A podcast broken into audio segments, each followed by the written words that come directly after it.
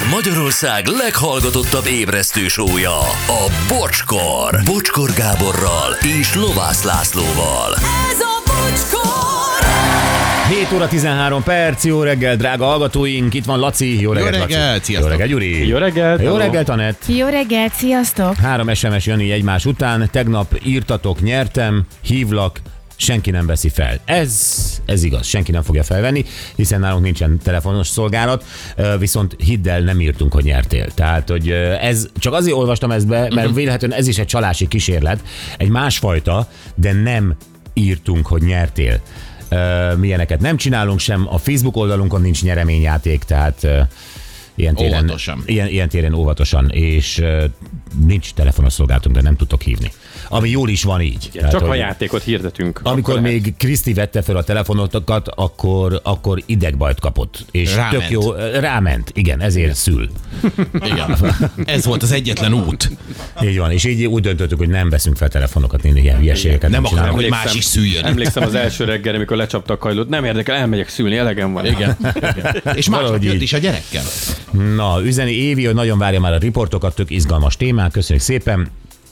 És Na itt is egy csalásos történet. Vásároltam külföldről, és már nagyon vártam a csomagot. Egyszer csak kaptam egy SMS-t, hogy vámot kell fizetnem. Kettő, gondolom euró 99, vagy nem tudom, tehát 2,90. Annyira örültem, hogy végre itt a csomagom, hogy nem is gyanakodtam, hanem azonnal a linkre kattintva beírtam a bankkártya adataimat.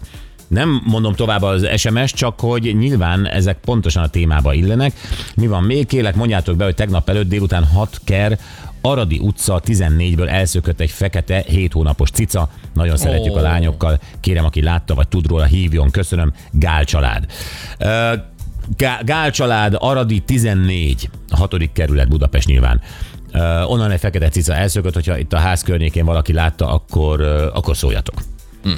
Vagy írjatok. Na, gyerekek, többször volt már téma nálunk, látjátok, bármikor ezt a témát bedobjuk, az online csalás, a banki csalás, uh, folyamatosan újabb és újabb trükkök vannak, és amikor valami újról hallunk, akkor próbálunk benneteket tájékoztatni. Az elmúlt évben egyébként 10 milliárd forintot csaltak ki kiberbűnözők magyar károsultaktól. Ez brutális, gondoljatok bele, hogyha csak nem tudom, ilyen akár százezres összegekről beszélünk, hogy az hány darab csalás, amiből ez az összeg összejön. E, Az egy dolog, de hogy nem is nagyon érezzük egyébként azt, hogy ebben lennének fejlemények, lenne valamiféle előrehaladás, Igen. hogy mondjuk ez az év ne legyen ennyire rossz, vagy még rosszabb. Igen, öm, hát most egyértelműen növekszik a, azoknak a száma, azoknak az eseteknek a száma, ahol ugye az, az van kimondva, hogy az ügyfél hibázott. És a bank ennek megfelelően nem térítette meg a kárt.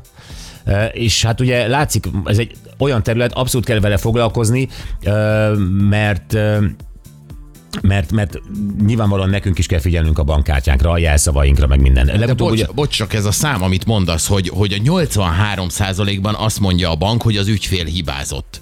Tehát ez a... Igen, ez egy kicsit ez a- 2019-ben 8 százalék volt, most 83, hogy a bank azt mondja, az ügyfél hibázott. Ami azt jelenti, hogy a bank egyébként 80%-ban azt mondja, hogy pff, bocs, hát te voltál Mert, hülye. mert azt tudja mondani, hogy ők fejlesztették a technikai apparátust, ők megtesznek mindent a védelemért, innentől az ügyfeleknek kéne tudatosabbnak lenni és jobban vigyázni az ő adataikra, de hát ez nem így van, mert tényleg mi nem végeztünk el semmit, nem kaptunk papírt arról, hogy mi kiberszakértők vagyunk. Hát egyrészt bármiféle uh-huh. banki ügylet, most uh, legyen az bankkártyás, legyen az netbank, legyen az on- online vásárlás, ugye felhasználó barátnak kell lenni. Tehát egyrészt egyszerűen tud kezelni, a másik oldalról nem az én dolgom a biztonságot ö, felépíteni. Igen, úgy legyen bonyolult, hogy egyszerű. úgy legyen bonyolult, hogy egyszerű és biztonságos. Nem az én dolgom, én azt csinálom, amit ez kínál ez a, ez a Igen, felület, ez a, ez a kártya, ez a bármi.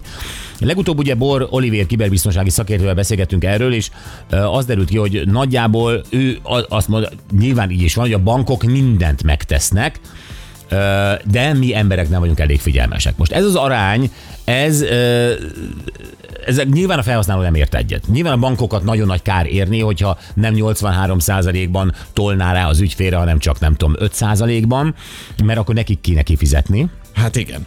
Persze, de ezek, ha belegondoltok, banki szolgáltatások. Te ezeket a bankottól kapod, ők fejlesztik neked. Sőt, Jogos. néha rákényszerítenek. Így van, nekik is érdekük, hiszen gazdaságilag ők sokkal jobban járnak, hogyha te otthon használod ezeket kényelmesen, meg különböző tranzakciós költségekért, mint hogyha te ballagsz be utána a bankfiókba, és neked fenn kell tartanod emiatt egy bankfiókot, hogy te oda bemehess, érted? Igen, na most viszont egy teljesen új oldalról közelítjük meg ezt a problémát, Mayer Gellért Levente segítségével, aki etikus hacker volt, tehát ugye hackerből etikus hacker, uh-huh. és aztán kibervédelmi szakértő, a bankok szolgálatában áll, ismeri a biztonsági rendszereket, ismeri a hiba lehetőségeket, és sőt, még az alvilági módszereket is, hogy miként működnek ezek a csalók. És olvastunk el egy interjút a Forbes magazinban, ahol arról is szó esett, hogy csak idő kérdése, és a legóvatosabb ember is áldozattá válhat. Tehát akár mi annak tartjuk magunkat, Igen, meg tudatosnak tartjuk magunkat. Pont azért, mert egyébként rendszeresen beszélünk ezekről a dolgokról. Én, én is azt gondolom, hogy nem, hát csak nem futok bele. Igen, én, simán. én is így vagyok vele. Ott van a több lépcsős rendszer, a netbankomnál vigyázok a kártyámra, csak olyan felületeken próbálok vásárolni, amelyeket ismerek, igen. de van, amikor nem tudok, mert hogy kell egy pont olyan kék csempe, akkor, hogyha azt kiadja egy olyan webáruház, amiről életemben nem hallottam, Mhm. én megrendelem, mert pont az a csempe kell. Szóval, hogy, hogy haló, nagyon-nagyon nehéz, és azért is kíváncsiak vagyunk, hogy ő például, ő például, hogy őrzi a saját pénzét. Milyen tanácsokat tud adni netbank, bankkártyás vagy online vásárlás különböző trükkjei ellen, és ezért köszöntjük nagy szeretettel Mayer Gellért Levente, kibervédelmi szakértő. Szia Levente, jó reggelt! Jó reggelt, sziasztok, köszöntöm a hallgatókat. Szia, szia! Na, szóval eddig ugye, amit mondtam, a kibervédelmi szakértők, akikkel beszéltünk, azon az állásponton voltak, hogy a bankok jól tartják a lépést ezzel a problémával, és az ügyfeleknek kéne óvatosabbnak lenni. Te egyetértesz ezzel, vagy sem? Sajnos nem értek maradéktalan egyet ezzel, a, ezzel az állítással. Véleményem szerint a bankoknál egy ilyen generációváltás történt néhány évvel ezelőtt, amikor is uh, ugye még a presztízs veszteség uh, miatt hamarabb kárpótolták az ügyfelet, még abban az esetben is, amikor uh, amikor egyértelműen az ügyfél volt a hibás, uh, mára ez átváltozott uh, arra, hogy még akkor se kárpótolják az ügyfelet, amikor az ügyfél mindent megtett a pénzevédelmi érdekében. Úgyhogy én nem gondolom azt, hogy a bank mindent megtesz, és sajnos a számok is ezt mutatják. Tehát ez a 10 milliárd forint, amiről beszéltetek, az, az a jelentett eseteknek a, a nagysága. Én kimerem azt jelenteni, hogy ez az összeg legalább 20 milliárd forint, hogyha belevesszük azokat az, azokat az eseteket is, amikor az ügyfél nem jelezte, szégyelte, nem csinált belőle ügyet, úgyhogy itt tényleg egy óriási piacról beszélünk a csalók szempontjából, és tényleg az ügyfél és a bankok, eh, bocsánat, nem az ügyfél, de a rendszer és a bankok megkönnyítik a csalóknak, hogy hogy ebbe vállalkozzanak. Nézzük, nézzük meg, hogy hol vannak a veszélyforrások. Próbáljuk ezeket szétválasztani. Ugye vannak ezek az úgynevezett phishing e-mailek, azaz valamit színlelnek, te rákattintasz arra, és megadsz adatokat, pedig egy teljesen hamis, nem tudom, honlapra vagy mire navigál. Akkor ugye online vásárlás, és ugye beszéljünk még a fizikai eladótérbe, tehát amikor előveszem a bankkártyámat egy üzletben és fizetek. Nézzük ezeket szerintem külön-külön, illetve először, ö, hol leselkedik rám a legnagyobb veszély? Melyik a legkockázatosabb pénzügyi szempontból? Mhm, Tapasztalatom szerint az utóbbi időben a leggyakrabban azok esnek áldozatul a banki csalásoknak, akik valamit értékesíteni szeretnének az interneten. Tehát Ó. ilyen online platformokon keresztül, jófogás, marketplace, stb. meghirdetnek egy terméket, és erre ugye jelentkezik egy álvevő. Ez az álvevő, ez meg szeretné vásárolni a terméket, sokszor még akár magasabb összeget is kínál azért a termékért, mint amit mi eredetileg kértünk.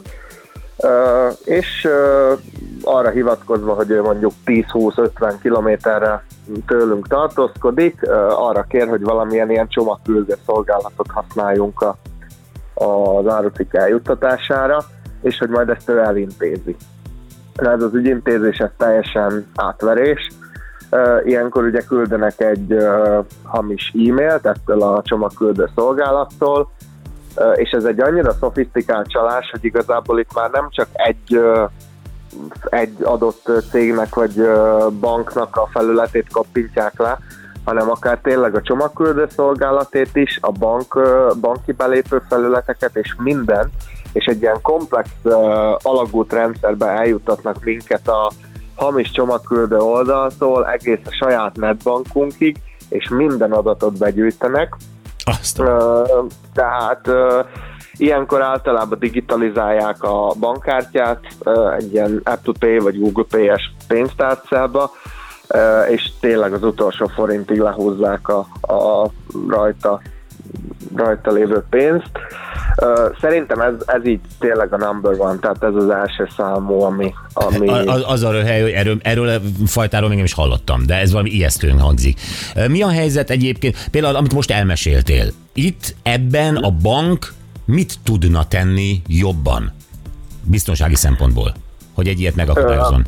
Így van. Véleményem szerint itt első körben az a legnagyobb probléma, tehát az első csalást azt kivédeni lehetetlen. Ezzel teljes mértékben egyetértek. Tehát a, amikor az első tranzakció, család tranzakció megtörténik, az egy, az egy kivédhetetlen dolog banki szempontból. Itt viszont a probléma az, hogy gyakran akár másodperceken belül milliós nagyságrendű kártyás vásárlásokat hajtanak létre egy bankkártyával, tehát ezt nyugodtan képzeljük el, egy 20 millió forintot másfél milliós tranzakciókban elköltenek 30 másodpercen belül. Azt a mindenit. És ö, pontosan ez az a pont, ahol a banknak ezt észlelnie kellene, hogy hoppá, itt azért másodperceken belül történik egy szokatlanul nagy tranzakciós mintázat, legalább ezen a ponton legalább átmenetileg be kellene, hogy fagyassza a bankkártyát, és fölhívja az ügyfelet, hogy ö, mégis itt mi történik, miért költesz el 20 millió forintot. De Levente, uh, bocsáss meg, igen. ezt a gyakorlatot, ezt ismeri nekem, egy amerikai barátommal éppen nem tudom, vásároltunk valahol Európában, és egy nagyobb összeget, pár ezer eurót szeretett volna elkölteni. Azonnal, és ez, ez, ez, ez valamikor a 2000-es években volt, azonnal csörgött a telefonja az amerikai banktól, és valóban személyesen felhívták őt, hogy ön kezdeményezi ezt a tranzakciót. Tehát ez nem, nem egy olyan új keletű dolog, ezt miért nem csinálják? Pontosan, és számomra is ugyanez az érthetetlen, hogy külföldön ez egy teljesen bevett gyakorlat a bankoknál. Magyarországon valamilyen oknál fogva ezt a bankok nem applikálják, vagy már nem applikálják, mert régebben egyébként itt is ez, ez működött, uh-huh. és valamiért ezt teljesen kiktatják, főleg ugye a, a digitalizált vásárlásoknál, mégpedig arra hivatkoznak, hogy a digitalizált tárcába helyezett kártya, tehát a digitalizált bankkártya, az teljes mértékben biztonságos, ugyanis kell hozzá ugye a második faktoros azonosítás, ugye vagy a biometrikus azonosítás, vagy pedig a, a jelkód a telefonhoz. Tehát ők ezt százszázalékosan biztonságosnak gondolják, ugye nem számolnak azzal az eshetőséggel, hogy nem feltétlenül a bankkártya tulajdonosának a mobileszközébe van behelyezve ez a bankkártya, hanem egy csalóéba, és ebben az esetben ugye már nem a bankkártya tulajdonosnak a második faktoros azonosító kódja kell hozzá, hanem a csaló. Hanem a csalói. Ö, Ugye ilyenre gondolsz, mint az Apple Pay vagy a Google Pay. Rengeteg van. ismerősöm, ugye Laci is, te is, te Igen. telefonnal fizetsz, majdnem mindenki a baráti körömben. Én ezt még nem tettem meg, én nem digitalizáltam a kártyámat, nekem fizikailag van a kezemben ez a műanyag kártya. Ezzel biz, biz, jobb, tehát biztonságban vagyok a Apple Pay és Google Pay-essel szemben? Semmivel sem vagy nagyobb biztonságban, Köszi. ugyanis függetlenül a te kártyádat ugyanúgy digitalizálhatja egy csaló, és használhatja egy Apple Pay-es ö, tárcában, vagy egy Google Pay-es tárcában. Miért? Mi kell ahhoz, hogy digitalizáljanak egy kártyát? A bankkártyaszám, a CV kód is elég? Ennyi? És már bárki digital... Bankkártyaszám, lejárati dátum, illetve CVV kód, és utána pedig kell egy SMS kód, amit ugye a regisztrált telefonszámra küld a bank. Azt a mindenit. Ez egy kód.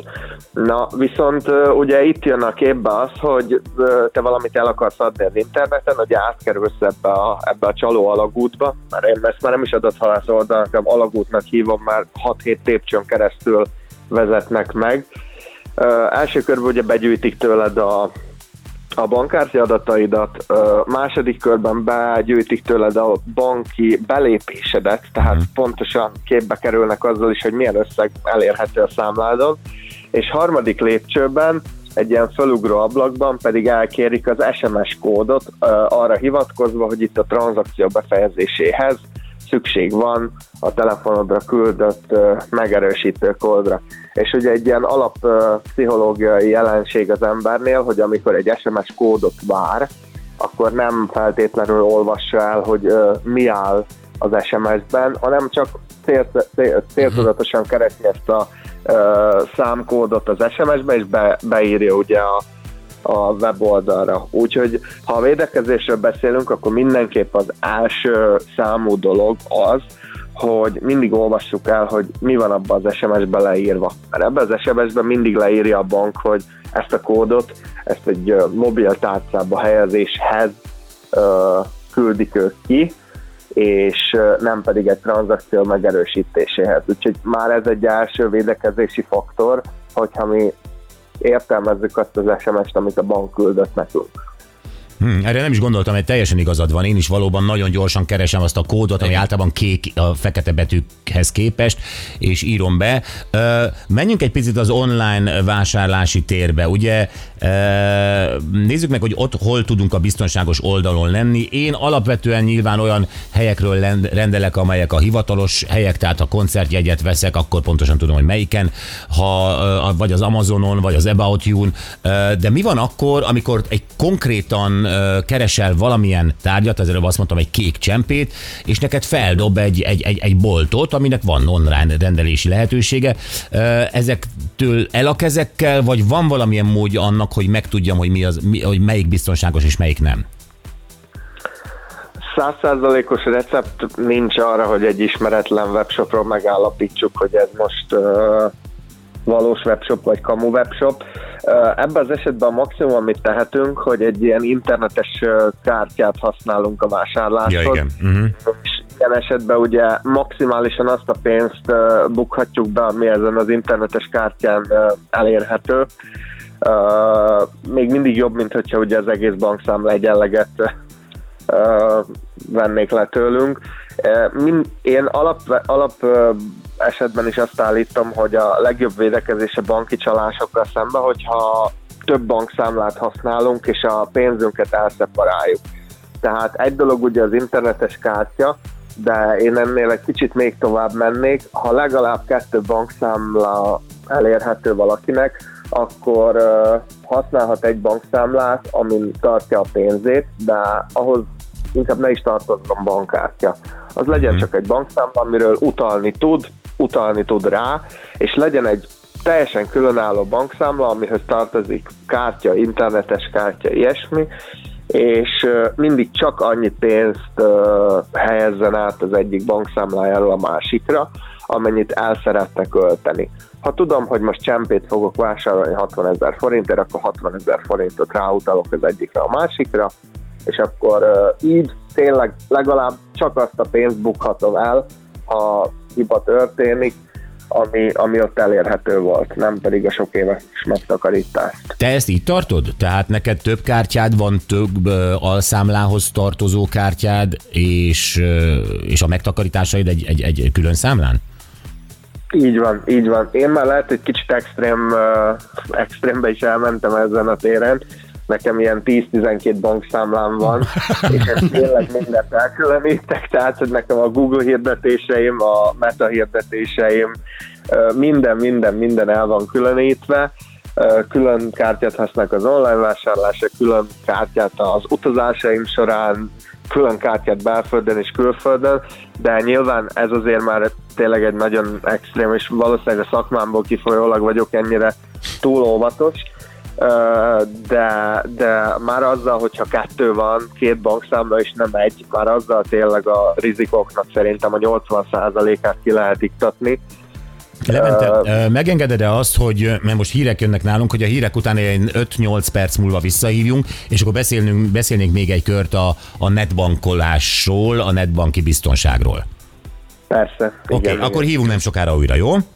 Rendben, köszi. Én köszönöm, köszi, szia, jövünk vissza uh, majd reggelért Leventével, kibervédelmi szakértőnkkel a hírek után.